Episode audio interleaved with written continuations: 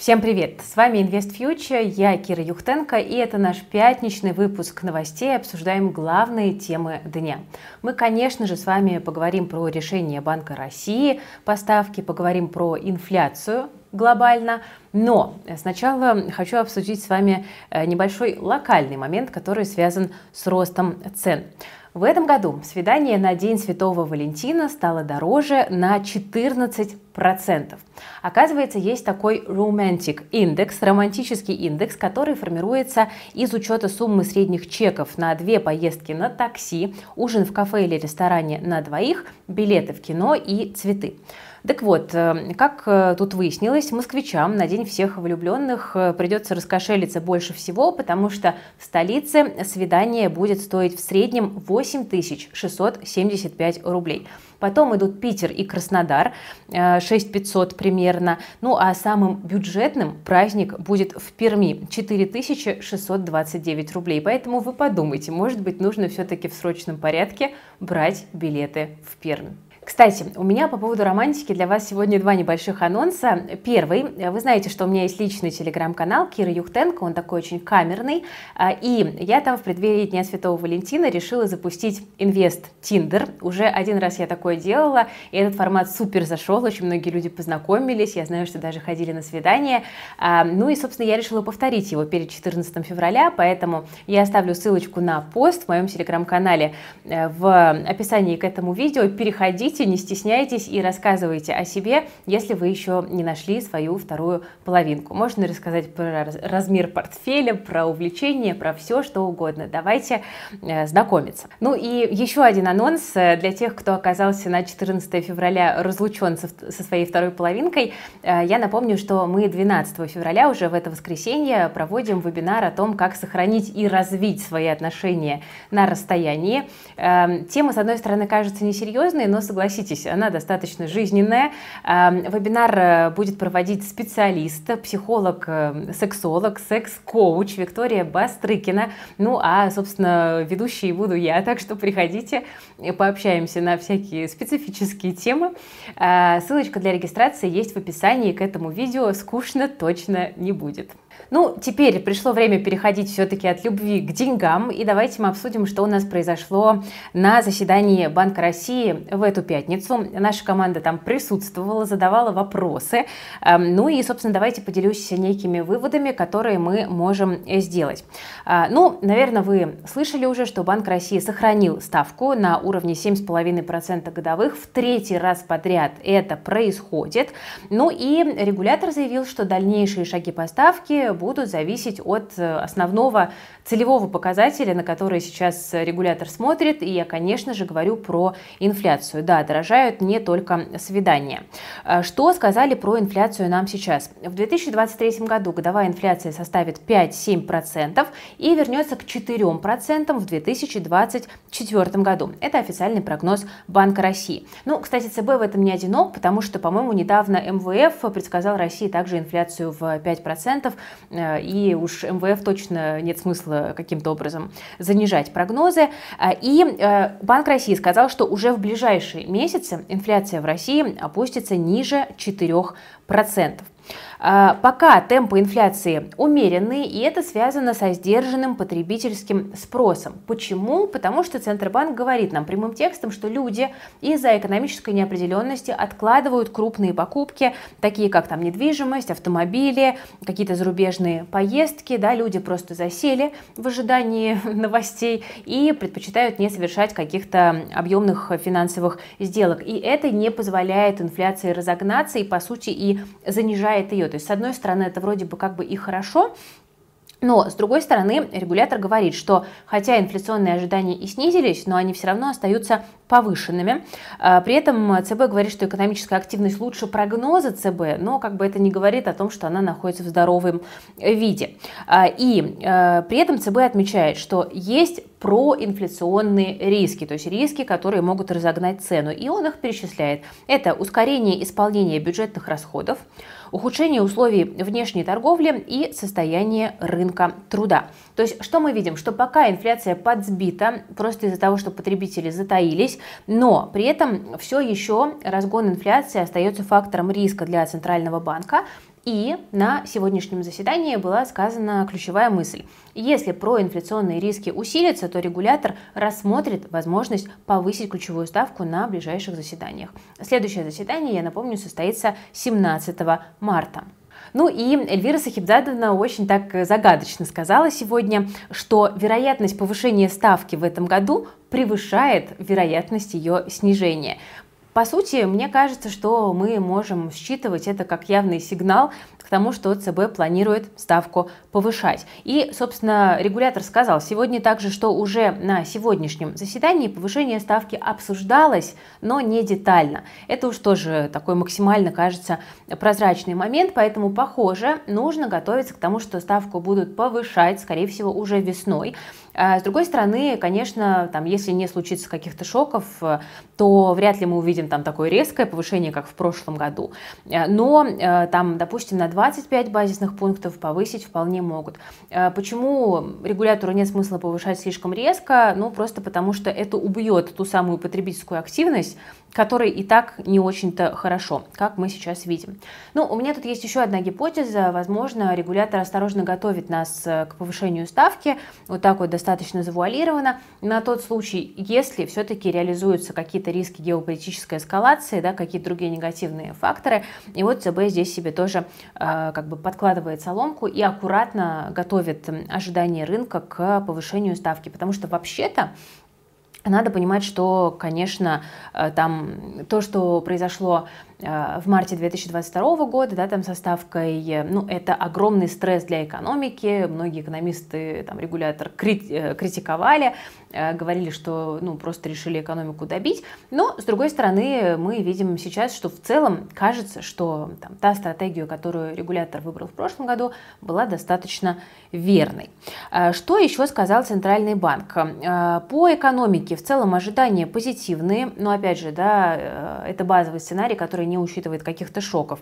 Предполагается, что уже в середине 2023 года российская экономика вернется к росту. И в 2023 году темп прироста ВВП будет в диапазоне минус 1, ну то есть отрицательный рост, тире 1%. В 2024 году 0,5-2,5%. В 2025 году ВВП вырастет на 1,5-2,5%. Но, ребята, когда сбывались экономические прогнозы? Никогда. Также Банк России сегодня проехался по застройщикам. Э, на пресс-конференции Эльвиру Набиулину спросили, как она смотрит вот на те схемы, которые реализуют застройщики, когда они предлагают супервыгодную ипотеку, но при этом возрастает цена квартиры. И люди в эту ипотеку вылезают. Помните, да, что была вот эта вот там ставка 0,1%, сейчас застройщики ищут какие-то другие решения, там кэшбэки вводятся. И э, надо понимать, что регулятор это все рассматривает как недобросовестные практики и э, как сказала Набиулина, но если перевести это на человеческий язык, то если застройщики не успокоятся и не дадут э, пощечину своим маркетологам, которые выдумывают всякие такие коварные шаги, то ЦБ будет добиваться изменения законодательства в ответ на новые нестандартные ипотечные схемы. То есть фактически просто запретит такие меры и в рекламе, собственно говоря, недвижимости можно будет э, использовать только вот максимально честные, прозрачные, понятные условия покупки, покупки безо всяких там разных наворотов. Ну, про недвижимость мы с вами сегодня еще поговорим э, дальше, но я хочу закончить с э, Центробанком, потому что это все-таки центральная тема нашего сегодняшнего выпуска. Э, в общем, регулятор отвечал также на вопрос по поводу замороженных акций, и сказано было достаточно лаконично, что работа ведется.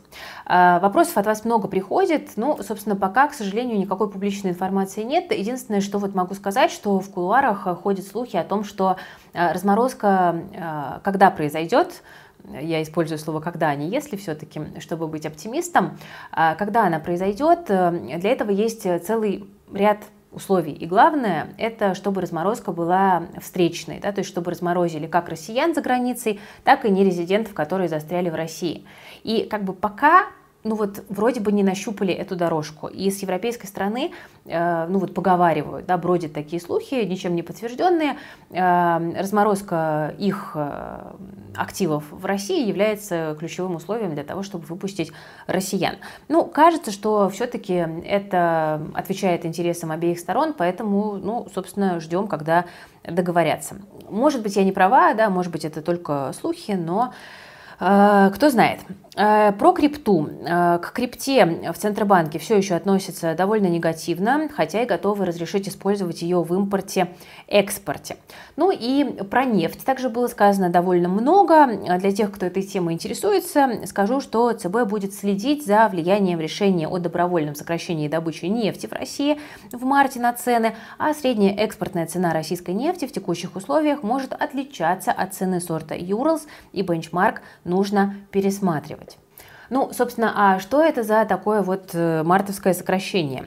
Э, давайте расскажу. Э, буквально разорвало мировое инфопространство сегодняшнее заявление Новака о том, что Россия, начиная с марта, будет сокращать добычу нефти на 500 тысяч баррелей в сутки. Ну, то есть мы видим, что фактически государство продолжает бороться с высоким э, дисконтом на российскую нефть, и сокращение добычи приведет к чему? К росту нефтяных котировок. Да? Понятно, что когда сокращается предложение, цены растут.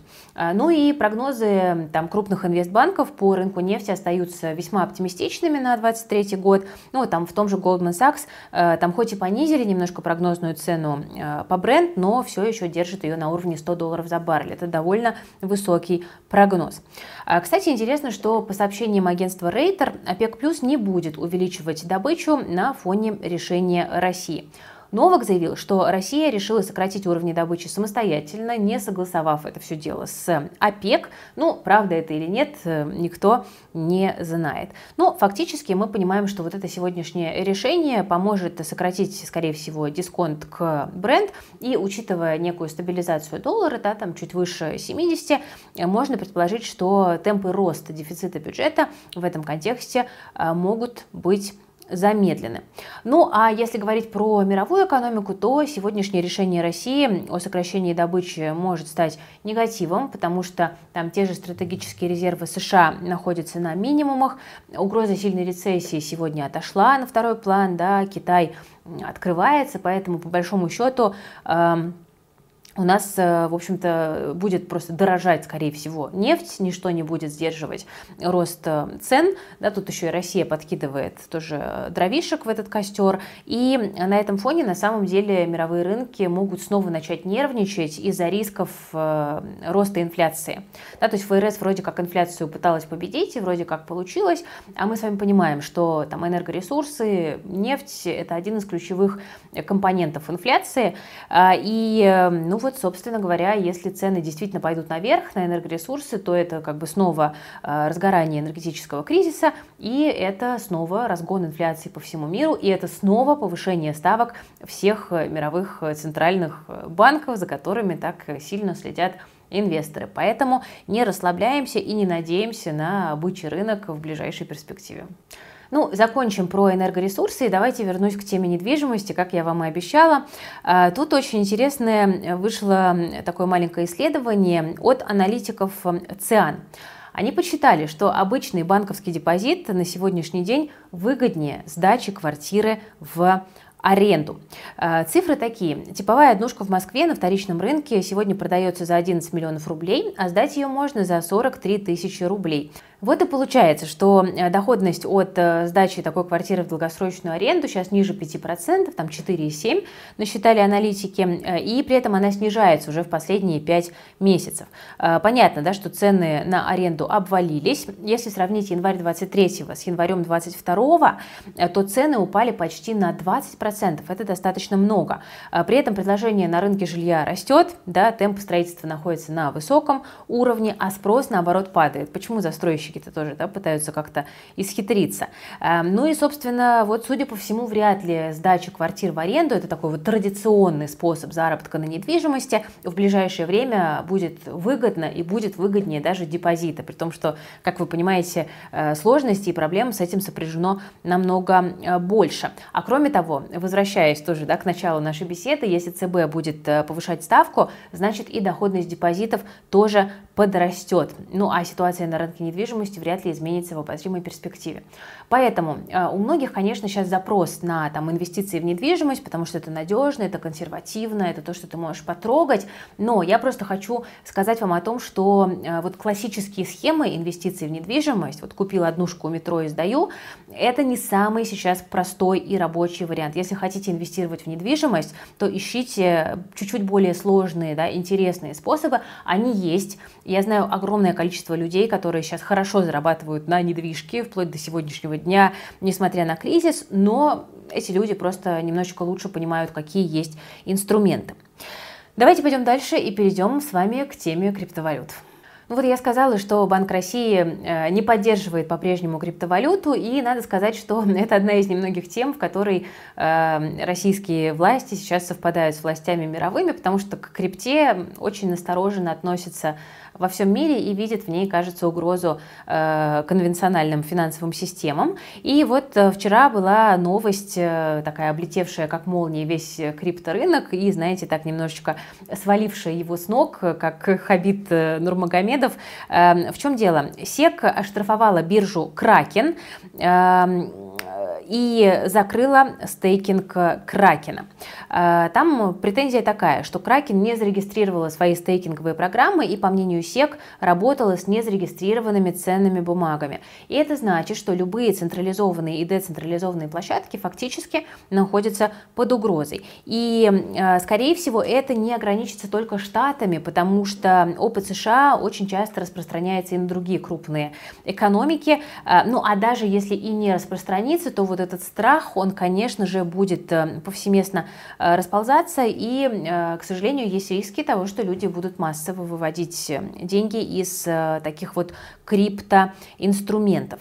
Ну и надо понимать, что и децентрализованные площадки тоже не находятся там на 100% вне зоны риска, потому что вспомним, как США запретили торнадо кэш, и, в общем-то, могут попросить основателей популярных децентрализованных сервисов просто закрыть доступ к стейкингу там, американцам, да, э, и там вряд ли они смогут ограничить доступ к смарт-контракту, но э, тем не менее. Поэтому э, крипта переживает долгую холодную криптозиму, э, она не будет вечной, я абсолютно уверена, и я верю в то, что криптовалюта будет жить. Криптовалюта это как бы инструмент, который сложно там так или иначе сдержать и задушить, но препятствия ему будут чиниться абсолютно точно, и в комбинации еще и с негативными макроэкономическими факторами, да, высокие ставки э, также давят на крипторынок, это пока еще не дает надежд на какой-то скорый взлет крипты. Что еще у нас из интересненького? Минпромторг установит эм, долю российской, российских продуктов, тоже такая свеженькая новость, которая немножечко попахивает протекционизмом. А, ну, мы пока не очень понимаем, какую конкретно долю хотят установить, но, скорее всего, она будет достаточно а, высокой. Там, если это будет небольшой процент, там, условно для галочки, то понятно, что это не окажет там, большого влияния, но если, допустим, Минпромторг скажет, устанавливаем планку российских товаров в 50%, к чему это может привести? Это может привести к росту цен и к снижению качества товара товаров. Да? Если сейчас э, там, российские товары рыночную конкуренцию не выдерживают, то значит они либо дороже, либо хуже. Тут не нужно быть э, каким-то гением. Да? Это довольно простая логика. Ну и просто надо понимать, что любые нерыночные механизмы, они по законам природы всегда приводят к росту цен эм, Немножечко это все, конечно, как бы контрастирует с проинфляционными рисками, о которых сегодня говорил регулятор, ну, поэтому будем надеяться, что все-таки эту долю установят в разумных пределах, но за этими новостями тоже обязательно с вами будем следить. Ну и напоследок, ребята, про акции. Э, у нас э, отчитываются тут металлурги, э, любимые многими российскими инвесторами. За 22 год отчитались Норникель и ММК. С Норникеля давайте начнем. Значит, отчет по МСФО за 22 год. Респект компании, в принципе, за то, что она отчеты по МСФО публикует, это хорошо. Но что мы видим? Выручка за прошлый год снизилась на 5%. И есть две основные причины. Снижение цен на медь и металлы платиновой группы. Э, мы видим, что э, продажи падают из-за того, что удлиняются логистические цепочки, и компания вынуждена разворачивать свои поставки на новые рынки из-за всех событий, которые произошли в 2022 году. Не буду углубляться там в остальные показатели, но в целом не очень позитивная тенденция. Акции компании сегодня теряют почти 1%, и, в общем-то, уже довольно давно акции Норникеля находятся в понижательном позитивном тренде. При этом помним еще и про продолжающиеся разногласия между Потаниным и Дерипаской по поводу выплаты дивидендов. Да, Потанин хочет инвестировать в модернизацию производства и не хочет направлять деньги на дивиденды. В общем, не буду оригинальной и скажу, что Норникель, кажется, перестает быть такой крепкой дивидендной фишкой на российском рынке. Хм, а кто ей остается, да, спросите вы. Сложный вопрос. У меня тут вообще такое достаточно э, на данный момент разочарованное отношение к российскому рынку. И, э, конечно же, э, тут свою роль вкладывает и вот то, что называется windfall tax, да, который был на этой неделе анонсирован, когда фактически любую компанию могут э, попросить сделать некий добровольный взнос из прибыли э, на важные и нужные цели. И, ну, в общем-то, для нас, для инвесторов, это, конечно, новость э, такая тяжелая, потому что, ну, фактически ты лишаешься вообще каких-либо гарантий, как инвестор, и рынок, ну, мне немножко больно это произносить, но превращается в каком-то смысле в казино. Поэтому э, все-таки для долгосрочных э, инвестиций я сейчас рассматриваю скорее американские дивидендные акции, и э, я думаю, что сейчас, в принципе, хороший момент, чтобы озаботиться тем, чтобы обеспечить себе всю необходимую инфраструктуру для покупки иностранных акций и потихонечку присматривать себе бумаги, которые вы хотите покупать. Не говорю покупать скоп, скопом, но присматривать, да, иметь шорт-лист компаний, из которых вы будете выбирать. И э, для тех, кто пропустил, у нас вот недавно вышел э, топ-10 американских дивидендных акций. Э, там мы выбирали не только по высоким дивидендам, но и по устойчивости бизнеса и по перспективам его роста. Посмотрите обязательно, это было отдельное видео здесь на YouTube, оставлю ссылочку в описании. Не пропускайте, присматривайте себе бумаги, которые вы хотите покупать и обеспечивайте инфраструктуру для того, чтобы покупать их безопасно. А, ну и про металлургов э, не договорила по поводу ММК. Тут наоборот э, немножечко акции подрастают, там меньше 1% был рост. Э, отчиталась компания об операционных результатах за прошлый год. Финансовую отчетность она предпочитает не публиковать. Ну а в отчете об операционных результатах компания не указала данные по средним ценам реализации, как она делала это в прошлом году. Ну и, собственно, мы даже примерно финансовые показатели не можем прикинуть. Это абсолютная угадайка. Почему такой позитив? Позитив в акциях, ну, собственно, не совсем понятно, потому что мы видим э, довольно приличное сокращение по многим важным параметрам.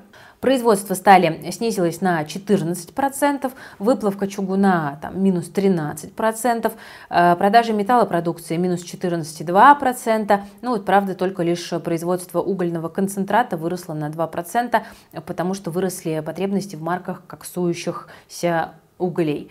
Ну, в общем, э, как бы, честно говоря, позитива на российском рынке я вижу пока мало. И хотя, конечно, многие сейчас приходят с аргументами, ну вот смотрите, а в третьем эшелоне-то я сколько заработал, но вы понимаете, что это тоже история пальцем в небо. Э, повезло, ну, что-то выросло. Не повезло, не выросло. И сидишь ты в этом неликвиде до конца своих дней. Перспективка, на мой взгляд, такая себе. Ну ладно, друзья, на этом будем с вами прощаться. Я вам хочу пожелать прекрасных выходных. Э, принимайте участие в Инвест Тиндере у меня в телеграм-канале. Э, приходите к нам на вебинар, э, там тоже будет очень классно. Ну и вообще желаю вам немножечко расслабиться и отвлечься, потому что у нас в конце февраля намечаются какие-то интересные события, судя по всему, да, все слышали про выступление президента Путина 21 февраля, поэтому кажется, что нужно, знаете, немножечко подрасслабиться, потому что что там, ну, повлиять на те риски, которые нас окружают, мы никаким образом не можем. Но, тем не менее, проверяйте, насколько в порядке ваш бюджет, ваша подушка безопасности на всякий случай. Это никогда не бывает лишним, особенно в такие турбулентные времена, как сейчас.